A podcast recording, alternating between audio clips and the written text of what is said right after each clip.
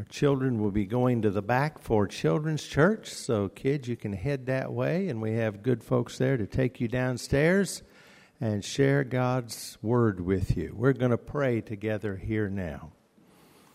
Our Father, we thank you for the great message of that song, the fact that you came after us. We're all that one lost sheep. And we're so thankful that Jesus was willing to come after us, not give up on us. And we're here today because of that great mercy and that great love.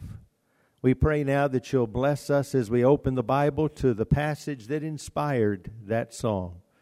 And we pray, Lord, that you'll speak to our hearts and help us to see clearly what a great and wonderful shepherd we have and the way Jesus sees people. And may we have the same mind that he has. We pray you'll bless our children and those who are sharing with them, even as we open your word here. We pray that your will would be done in each life. In the name of Jesus, we pray. Amen. Well, let's take our Bibles and turn to Luke 15. Luke 15, we're going to look at the first seven verses. The Savior who welcomes sinners. And it really is uh, what that song that the choir just sang and that Mark uh, sang so beautifully, uh, the 90 and 9. That song was uh, written by Ira Sankey, who was the song leader for D.L. Moody, one of the great evangelists of the late 1800s, early 1900s, and that song was a song often featured at his revivals, his crusades that he preached in North America as well as over in, in Great Britain. The 90 and 9. And this passage talks about the Savior who welcomes sinners. Follow with me as I read these first seven verses. Then all the tax collectors and the sinners drew near to him, meaning Jesus to hear him. And the Pharisees and scribes complained, saying, This man receives sinners and eats with them. So he spoke this parable to them, saying, What man of you, having a hundred sheep, if he loses one of them, does not leave the ninety nine in the wilderness and go after the one which is lost? Until he finds it. And when he has found it, he lays it on his shoulders, rejoicing. And when he comes home, he calls together his friends and neighbors, saying to them, Rejoice with me, for I have found my sheep which is lost. I say to you that likewise there will be more joy in heaven over one sinner who repents than over 99 just persons who need no repentance. How does God view people who don't know Him? People who are lost. The religious leaders of Israel, as we see here, sneeringly viewed them as sinners. Now, the truth is, we're all sinners, aren't we? Every single person. So it's not that that is not technically true. We are all sinners, but that isn't exactly how they meant it. They meant it as those people are sinners and we are not. Jesus was willing to receive sinners. It's the way you say it, it's the attitude behind the way you say it that was the problem with these religious leaders. Made, of course, all the more terrible that they were religious leaders. They were people who purported to know God in a very deep and, and powerful way, and yet they were so far from Him. The parable that Jesus told here reveals the shepherd's heart. And of course, Jesus is the good shepherd. He called himself that.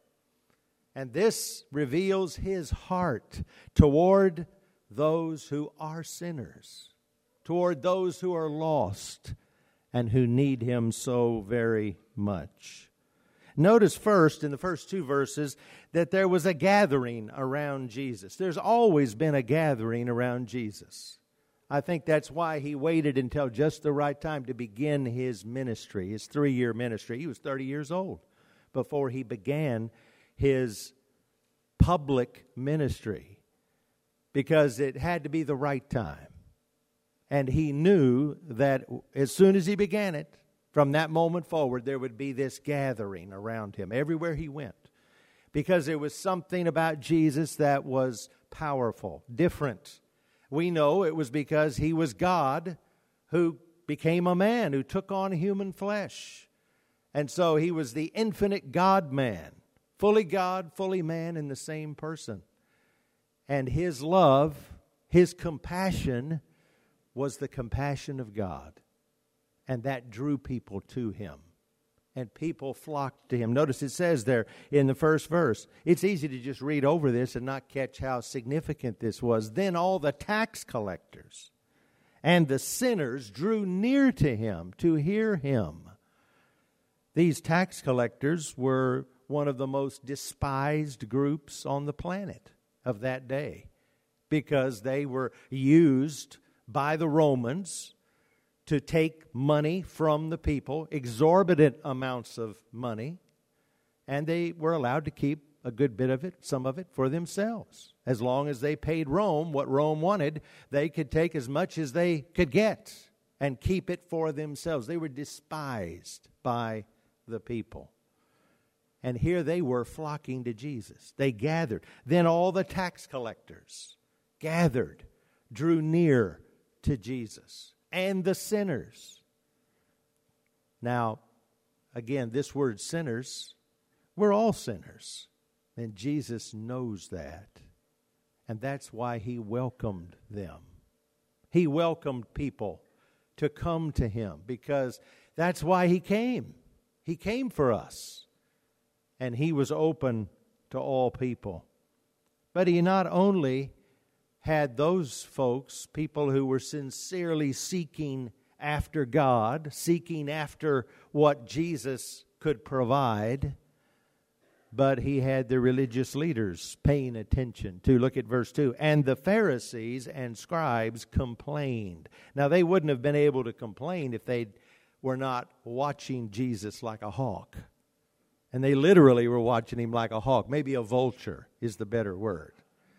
They were waiting for an opportunity to use anything they could to destroy Jesus because he was a threat to their way of life, their power, their control over the masses of people. They didn't care about the people, they cared about themselves. And they knew that Jesus cared about the people, and that was a threat to them. And so they watched him intently. And they complained when they saw all of these tax collectors and sinners, other assorted sinners, gathering around Jesus. And it says, they said, This man receives sinners and eats with them.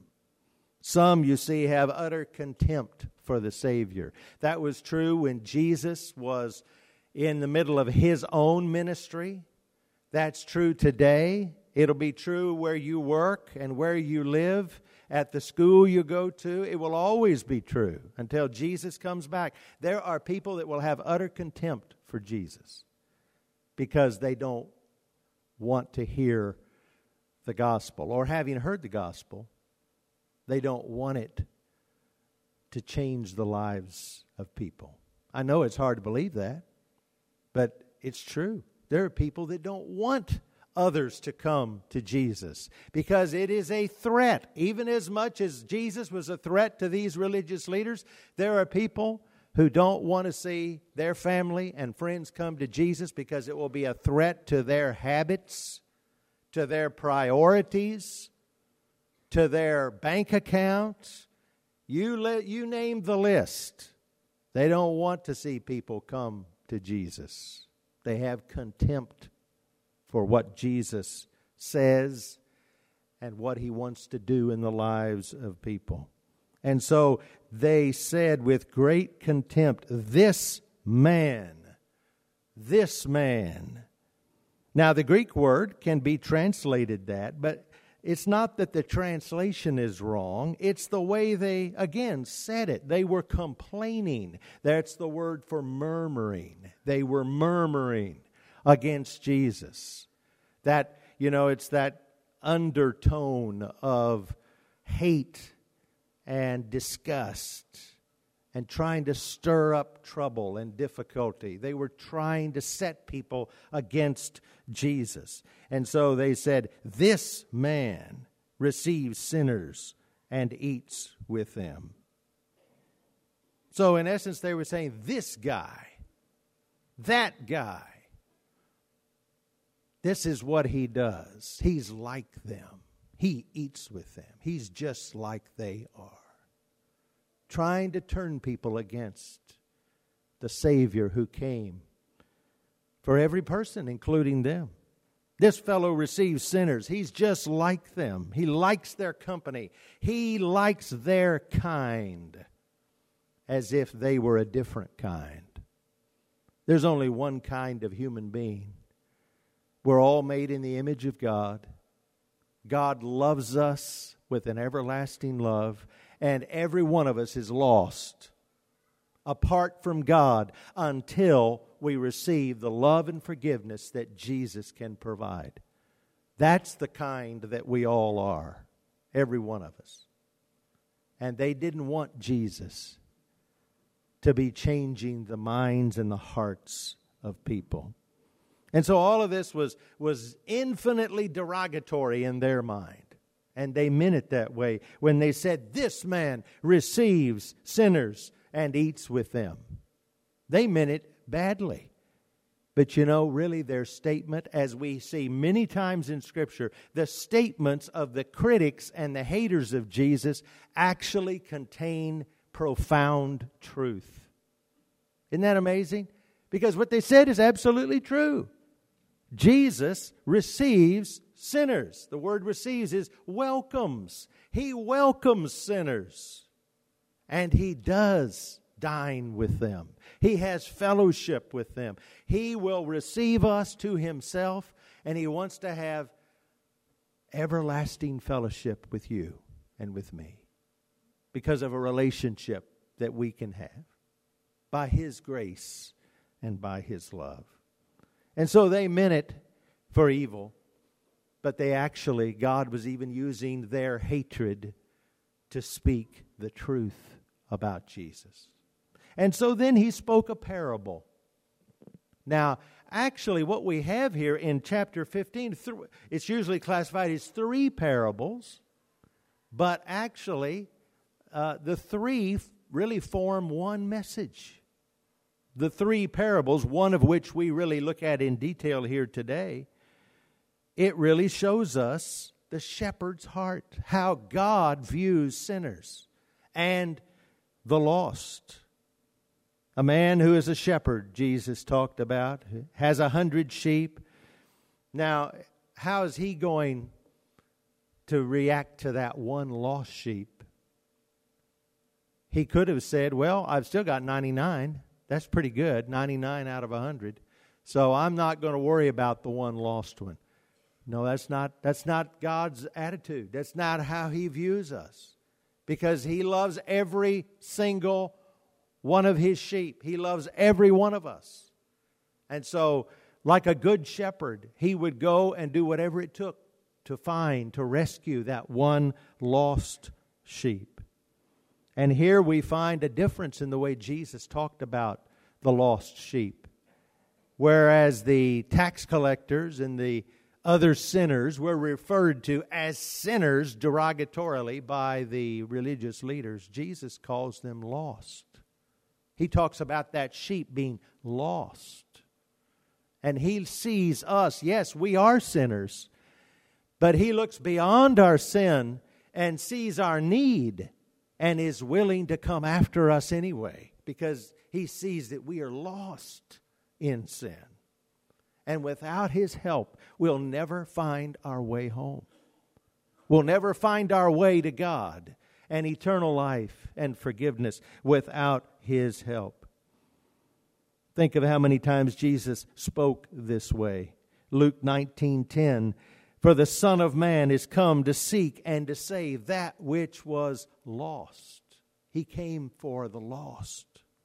Luke 15, 3 through, uh, through 7, that we're looking at right here. In verses 8 through 10, they're like a lost coin, the parable of the lost coin.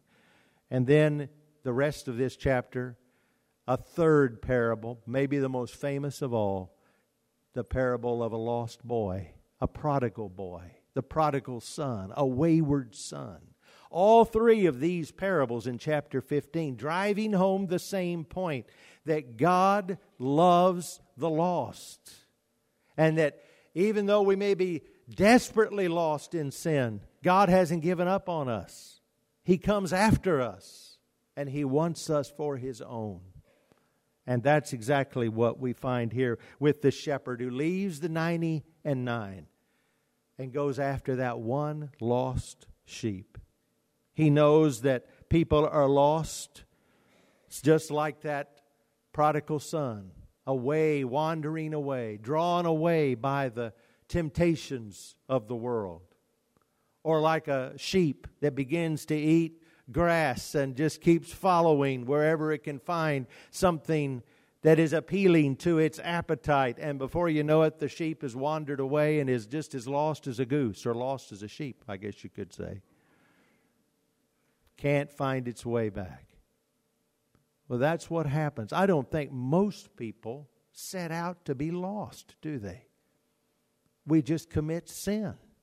And one sin leads to another. And we just keep following that appetite and those temptations. And before you know it we're just we're utterly lost. Of course that first sin is enough to make us lost right?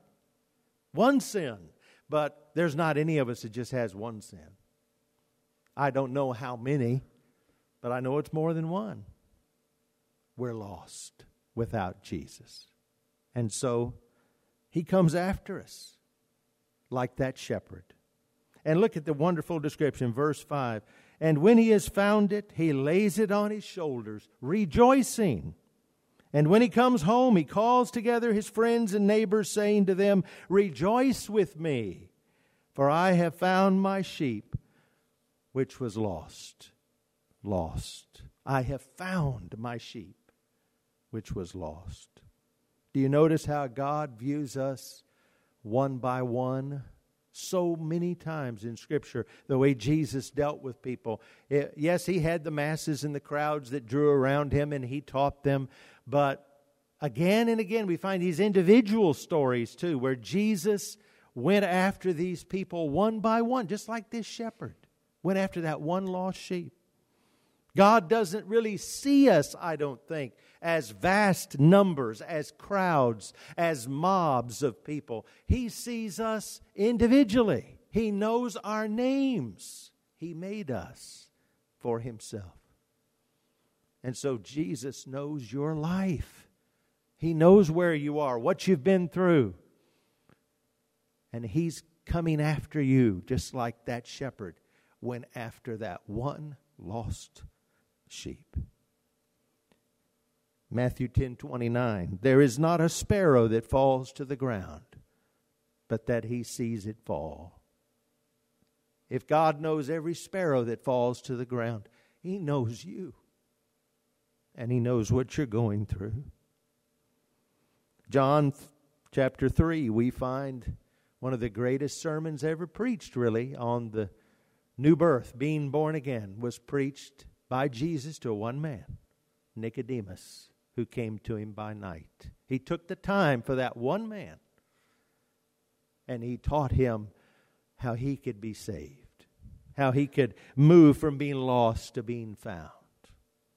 And then, as one writer said, Jesus preached the greatest sermon on spiritual worship to one person in John chapter 4 that despised, outcast Samaritan woman. Again and again, we see Jesus dealing with people one by one. And that's the way we have to come to Jesus, right? No one can do it for you. You have to come to Jesus individually. Now, there may be others coming at the same time or almost the same time, but it has to be their own individual decision. They have to come to Jesus, just as you do.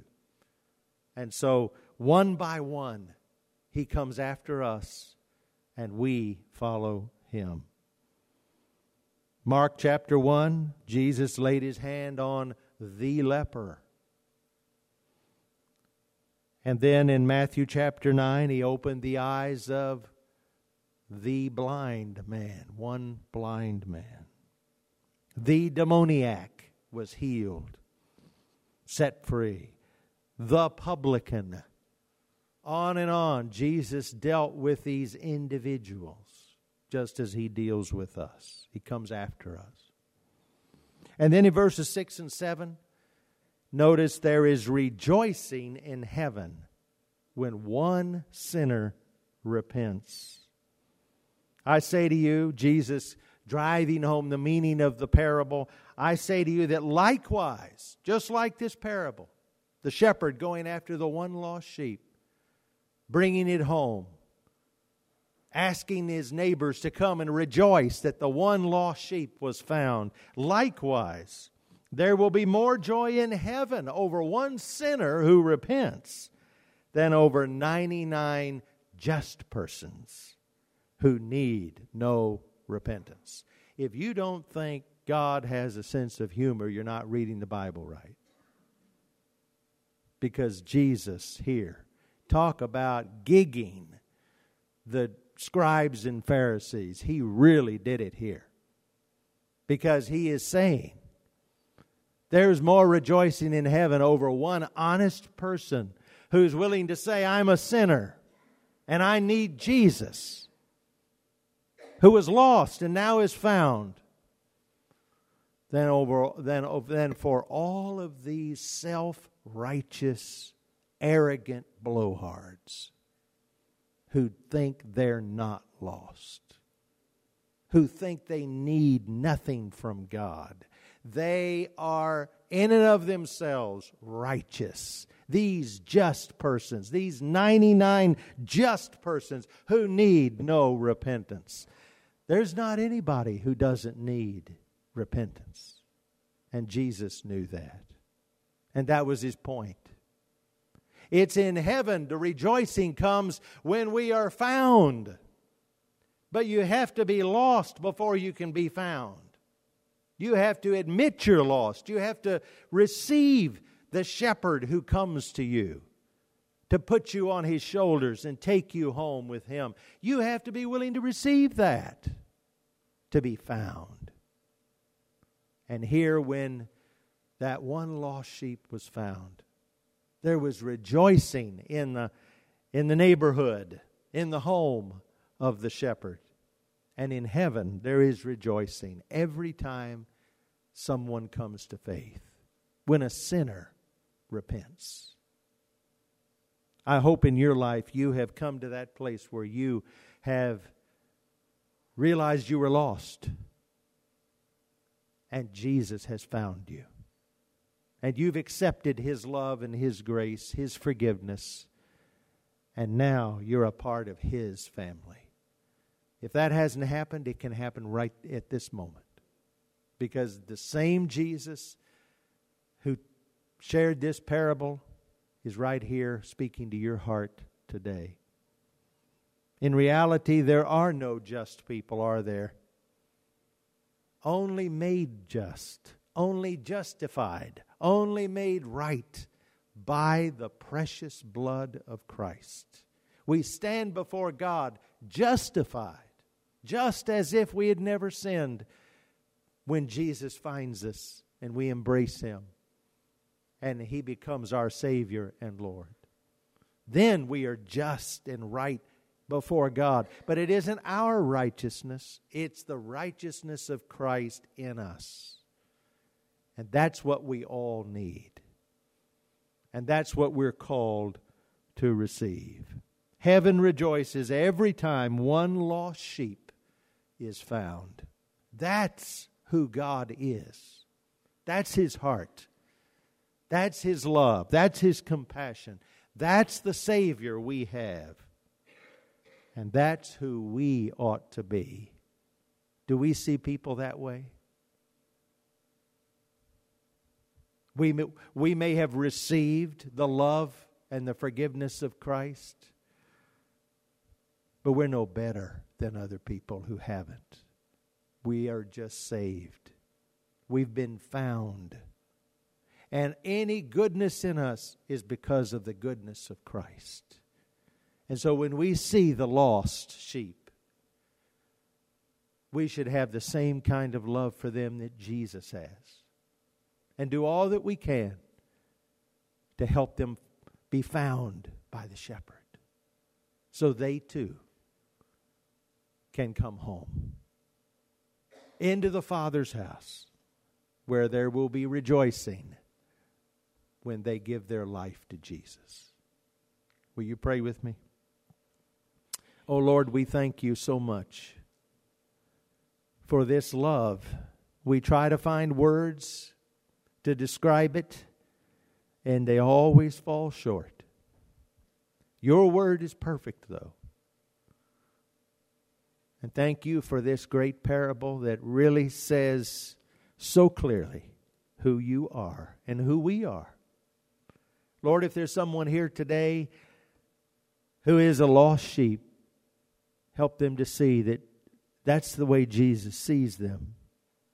And He's the shepherd and He's come after them. And today, He wants them to become a part of His family. Give them courage now to be willing to say, Jesus, I am a sinner. I have fallen short. Please forgive me. And come into my life. I give my life to you. And thank you, Lord, that you'll put us on your shoulders and you'll take us home for all of eternity to be with you when that moment comes. And until then, you'll help us to live for you as an example, a trophy of your grace, so that others can be found. We pray that your will now would be done in this invitation, that you'll lead us, help us to follow you. And we pray that in each heart you will be glorified. For it's in the name of Christ we pray. Amen.